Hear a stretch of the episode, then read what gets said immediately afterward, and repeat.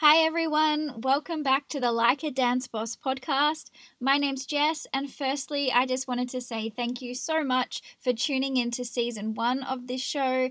I had a great time chatting with studio owners from around Australia, mostly in Melbourne, because due to COVID 19, I know I'm not going to say that word again, but we were closed for seven months. So it was a really nice time to sit down, even though it was on Zoom, um, and have a chat with studio owners about how they were coping with COVID, the ups and downs of their studio, and their story about how their studio um, even came about in the first place and how it's evolved.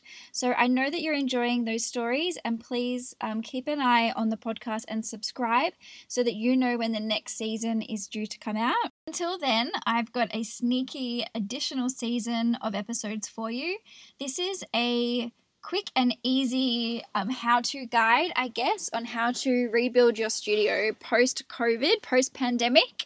I can't believe I already said the C word again. I apologize. I'm going to try and not mention it for the rest of the episode. I'm trying to not say that and not say Zoom. Um, but yeah, tune in. It's just five episodes, and I'm going to talk you through my process of how I rebuilt my studio. I am very proud, I guess, to say that I've got over 400 students enrolled now. Um, so I started last year before we closed for lockdown, we had 450 students enrolled plus we still had inquiries and free trials booked in for our closure time that never got to actually attend. When we went online, we only ever had up to 130 students max, um, which doesn't sound like a great number of students attending our classes online, but I didn't push it. It wasn't something that myself or my staff were extremely passionate about. We were passionate about providing that service for those who wanted it, but by no means did we value a student because they did online classes or they didn't. So 130 students worked. We didn't run a full timetable, we ran a timetable that worked for those 130 students. So with that in mind and, you know, gov- government um, financial assistance, we were able to stay afloat. Um, and then when we reopened in term four, again, we still only really had 130 kids um, come back in person to do classes. So going from a studio that usually has around 500 to 550 enrollments in the middle of the year to 130 was a shock. And I did spend a lot of time being stressed about the um, large amount of students that were not actually um, in the studio because, you know, are they going to return? Have they moved on now? Will dance still be something um, that they want to pursue? Will the parents be able to continue dance financially? So, yeah, of course, I was stressed and I knew that I would be rebuilding the studio, whether it meant I would be um, getting previous past students to return to us or whether it was new students coming. Um, I didn't really know. But yeah, I was certainly on a mission over the summer break to streamline my processes, simplify simplify everything for myself, the staff, the students, the parents. I acknowledge that there was a pandemic. I also acknowledge that there is an aftermath of that. And by no means did I think it was appropriate to run the studio this year the same way that I've run it many years before um, because of a few reasons. We need to be adaptable because who knows when we're going to be open and closed. Like we've already closed for five days um, and it's only the start of March. Um, and also, I'm aware that some families are under more pressure. They may be working more hours, they may have less finances available, and also families just may not want to be as busy as they were pre pandemic because they value that family time that they got during um, lockdown and they still want a little slice of that. They want to keep a slice of lockdown in their normal new life post lockdown. Um, so, yeah, I guess that's a little bit of uh, my mentality behind where I want to be or my goals for this year. Um, we started probably in January only with about 100 or so enrollments. I was still a little concerned. Um, and then by the time term one started, we were back to 300 students, which was amazing. My goal was to have 300 students enrolled by the end of week one, which I achieved. Um, and then my goal for the end of term one was to have um, 400 students enrolled, which we have already achieved too, and there's still four or so weeks left. Um, that doesn't mean that I want to now enroll another 100 students in the next month. Um, I'm really happy with 400 students in our studio we could probably um, max out at 450, but we'll just see how it goes. So, the main point of episode one is to talk about how I dealt with new inquiries, how I get people, I guess, to reach out to me, how I deliver information to them, and things like that. The next episode will be more focused on how I communicated or reached out and re enrolled students from the past. So I enrolled 100 new students in the month of February in four weeks. So 25 brand new students per week. And that's what we're talking about um, in this episode. So, how did they come about? How did they get in contact? Well, I open a lot of avenues of communication for them. We have Facebook, Instagram, we have the website. If you Google, my studio appears in the search. Um, I have a little bit of street frontage, like we are just off the main road, but if you pull into the service station, you see us. Um, so I have signage there. I also have word of mouth, of course. And then there's also um, reaching out to my universe as well. Like, I've got a lot of friends who now have kids who are the age um, to enroll in dance classes. And there was also past students um, who have children now, which is crazy because I'm only just still a new mum myself. So it kind of messes with my mind a little bit that my baby students are now having babies of their own. Um, so I would encourage you to open as many avenues as possible.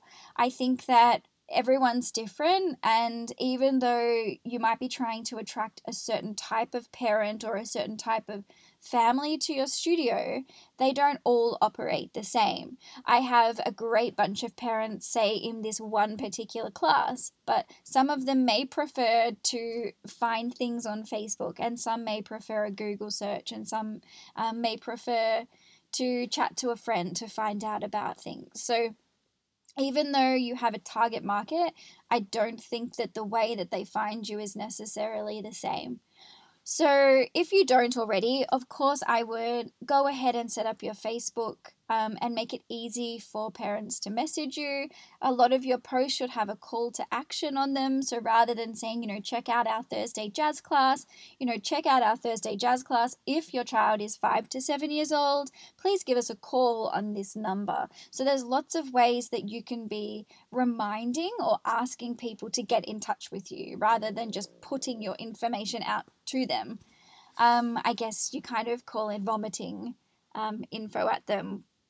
Um, on Instagram, the same thing. I have stories that have swipe up features, you know, swipe up to visit our website, or here's our phone number if you want to call. So you may already have these platforms, but the way that you use them um, might be the difference between having one person contact you or three people contact you from a particular post. Um, if you do have street frontage, then of course chuck your A-frame sign out, chuck some balloons up, um, reopening date signs, things just to build a little bit of excitement and grab a bit of attention from those who may be walking by or driving past. Um, to be honest, most of my enrollments, and not necessarily inquiries, but most of my new enrollments came through Google um, and headed to the website or came through word of mouth. So even though I do receive a lot of inquiries on Instagram, not a lot, but a decent amount of inquiries on Facebook and Instagram, I'm aware that a lot of those inquiries don't necessarily convert to an enrollment. Sometimes parents on Facebook um, are interested in my studio, but they don't necessarily end up enrolling. And then on Instagram, a lot of the inquiries tend to be from kids and students, and so they may be interested, but you know if you're a teenager you've also got to go through your parents to enroll. Mm. So i find that most of my inquiries that come through the website and word of mouth they inquire they try they join through facebook and instagram i feel that they inquire sometimes they trial and then sometimes they join so i think it is important to maybe just have a quick think about that um, because even if you have a great ad on Facebook and you're like, oh my gosh, like 25 people message me from this ad, that is great. But if you're attracting the wrong type of person or the type of person that's not necessarily interested in your school and your values, um, then you don't want to be wasting money boosting those posts on Facebook or spending that time going back and forth with people if your school's not going to be the right fit for them. I guess what I'm trying to say is at the end of the day, you need to weigh up how much time and effort and money it's worth. Um, advertising to receive inquiries from those who may not actually end up enrolling in your studio. It can feel exciting to have lots of people message you on Facebook. Um, but if only three out of 20 of them register, then was it actually worth the time and energy and money um, spent. You could be spending that time and effort and energy on those who are actually within your studio community um, rather than just obtaining these potential um, customers for your school. I think, you know, about myself and my scrolling habits. And if I'm scrolling and I see, you know, gymnastics classes pop up and there's a photo of a little kid that I think, yeah, like I've got a little kid, perhaps she'd be interested. I click on it, I have a read. Um, I might even click through to the website and check out fees or timetable.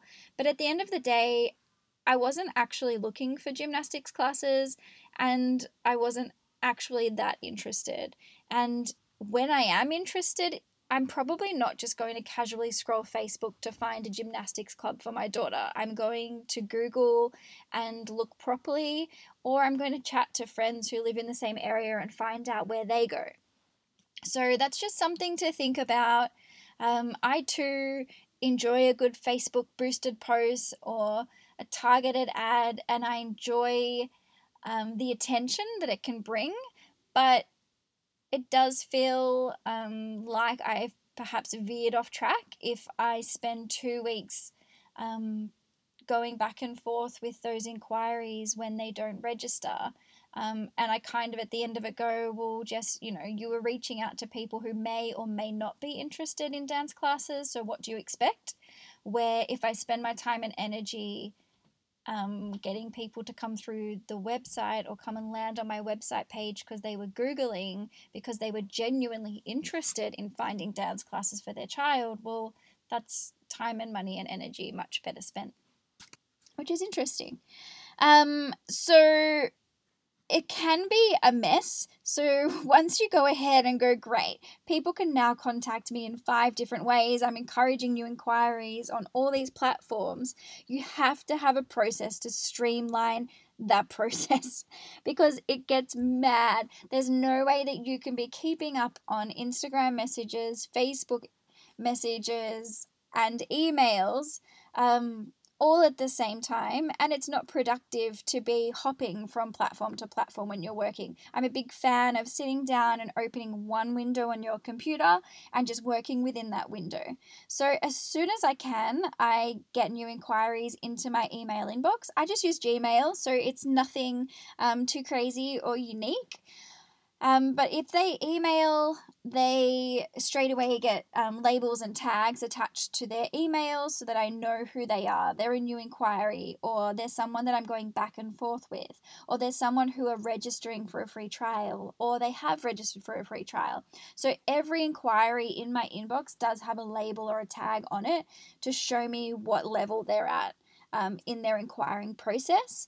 If I receive a message on Instagram or Facebook, as soon as I can, I ask for their email address so that I can then email them from my Gmail inbox, send them the info that they need, and label and tag them. So everyone is now in the inbox. I can see everyone who inquired today, the day before, the day before that. I also add notes to my emails so that I can see that this particular person actually messaged for the first time on Facebook. So if I'm struggling to hear back from them via email and I don't have their phone number, I might go back to that Facebook message and say, hey, just wanted to reach out, see if you've received my emails.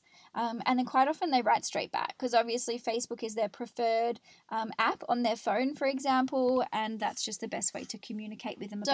I've got the inquiries, but what am I saying to these parents or students or adults who are inquiring. So I have a lot of templates. It doesn't mean that I'm sending everybody a robotic answer to their email, but it does help um, me and avoid me getting sore hands from typing um, like at a crazy speed. So I have templates for a few reasons because my um, spelling and grammar is already checked. I can be consistent with all of my inquiries and they can receive a similar response, whether it's a similar um, tone or similar amount of information. It means that I save time trying to find um, links. If I'm sending a link to my info sheet or anything like that, those links are already in there. And also, it just saves time. It's more efficient to then paste a blurb into the email. Um, that I'm composing, and then I can just tweak it from there and I can add their name or add um, something relevant that we were speaking about. So I have my templates ready to go for their first um, email. If they messaged on Facebook, there's a slightly different template to say, look, hey, Thanks so much for messaging on Facebook. Here is the info that you would like.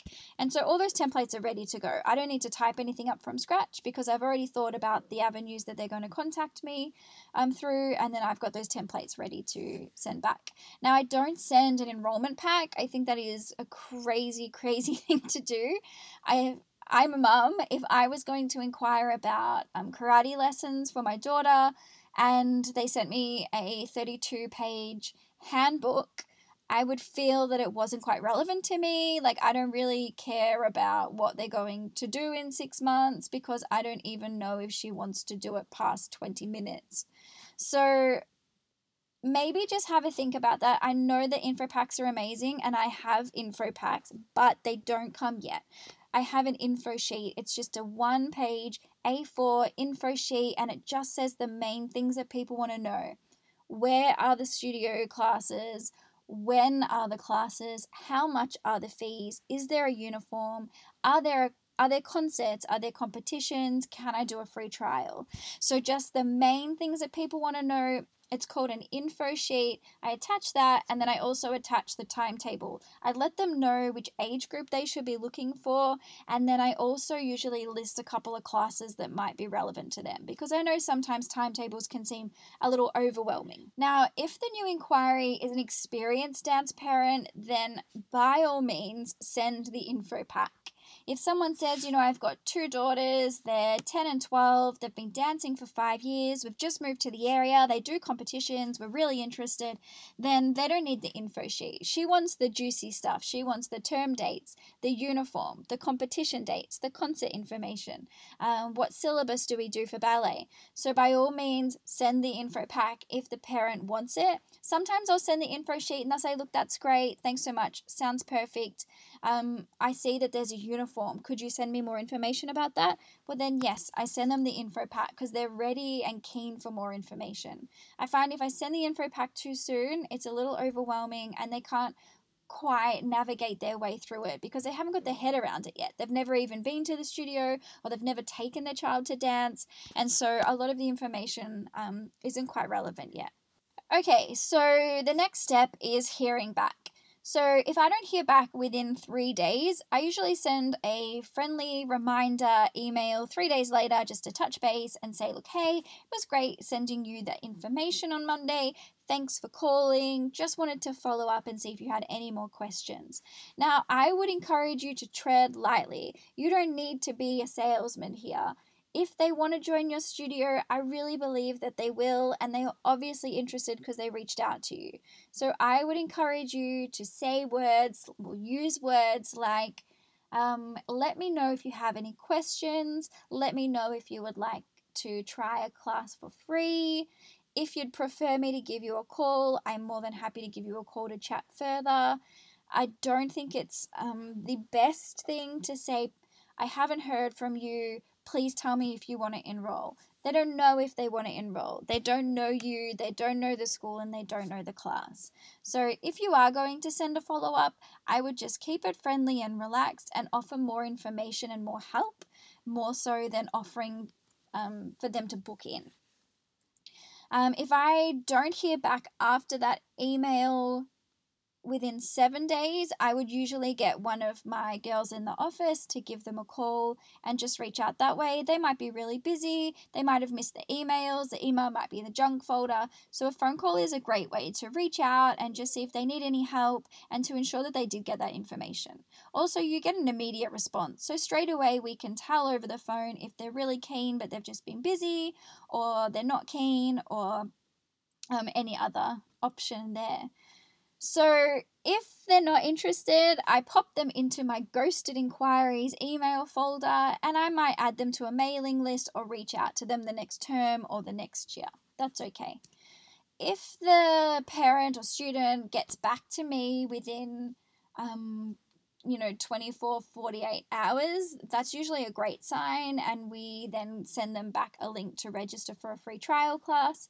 They come and do the free trial. At the end of the trial we try and touch base with them in person but we also give the child a coloring sheet and on the back of the coloring sheet it says thanks for trialing the class. We'd love for you to join.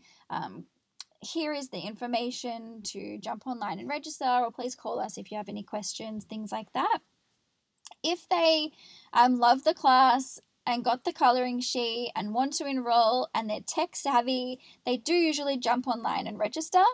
Um, but quite often they don't, and that's okay. I usually follow up with an email a day later just to say, I hope you enjoyed the class. Again, would you like any information? Did you have any questions? Otherwise, if you're ready to enroll, I can help you with that process too. I find that most times, nine out of 10 times, they'll register for their trial after receiving that email. And then, like I said before, I leave it three days. Give them three days. If I haven't heard, send a friendly reminder email. Um, and then, if we get to almost a week and we're due for that class to run again a week later, we'd usually give them a call the day before to say, Look, the class is back on tomorrow. We'd love for you to join. Did you want to join? Um, Otherwise, you know, unfortunately, we'll have to give your spot to someone else who's on the wait list. Um, now, it did get really stressful at the start of the year because we had wait lists and one spot left in classes, and we couldn't really afford to wait a week if someone wasn't interested. So, in that case, we did have a 48 hour rule where we'll hold your spot in the class for 48 hours after your trial. If you don't enroll, we'll have to offer that spot to someone else. Um, I found that worked really well. I think most parents were okay with that. We were really upfront with, you know, a reminder that your trial's tomorrow, and after your trial, we'll be able to hold your spot for 48 hours. So that was okay. Um, so yeah, that's kind of the process of how I reach out to parents or prospective parents, how I receive their inquiries, how I process those inquiries, and how they lead to a free trial. I am going to do an episode a little later about free trials. Um, so that was just kind of scratching the surface. But I hope that helped and maybe got your brain ticking a little bit about thinking about your processes and making things easier for you as well as making things easier for parents. Now, if you feel like you're not receiving enough inquiries for this time of year or for the area that you're in, then of course you can look at advertising and marketing. I haven't been doing too much of that because I want to be really good at what I do. I am concerned that if I advertise too much too quickly and I don't um, cope well with the workload of all of those new inquiries, or I can't be a great um, responder to those inquiries, then I will lose them and they won't feel valued. And so that's the last thing I want to do. So, by all means, if you want to ramp up those inquiries, you can be boosting more Facebook posts and doing more advertising and running more marketing campaigns, but I would just make sure that you're ready for them. Are you ready to be able to respond to everyone within 24 hours? Are you ready to cope with um, that many free trials that are happening in a week? Um, so that's just some food for thought. I will do another episode um, for this series of five um, to talk more about some advertising tips and tricks and some marketing ideas for your studio. There are so many things that we can be doing to um, get more students in the door and to spread the word about our studio. So I hope that helped and please keep reaching out. I love hearing from you and stay tuned for the next ep. I will have it ready soon.